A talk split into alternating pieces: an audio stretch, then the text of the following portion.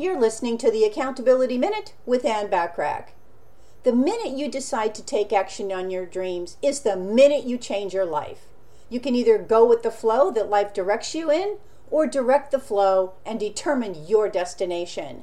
In just seconds, you can make a decision to alter the course of your destiny. You know, some people say it takes 21 days to change a habit. Well, I believe it takes you a second.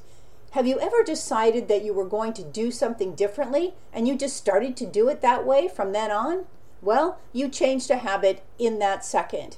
What got you to where you are today probably isn't going to be what takes you to ultimately where you want to go. Those thoughts, actions, and activities have to change to move you even closer to your future goals. Choose to change an existing habit that isn't serving you well for ones that will serve you even better in the accelerated achievement of your goals.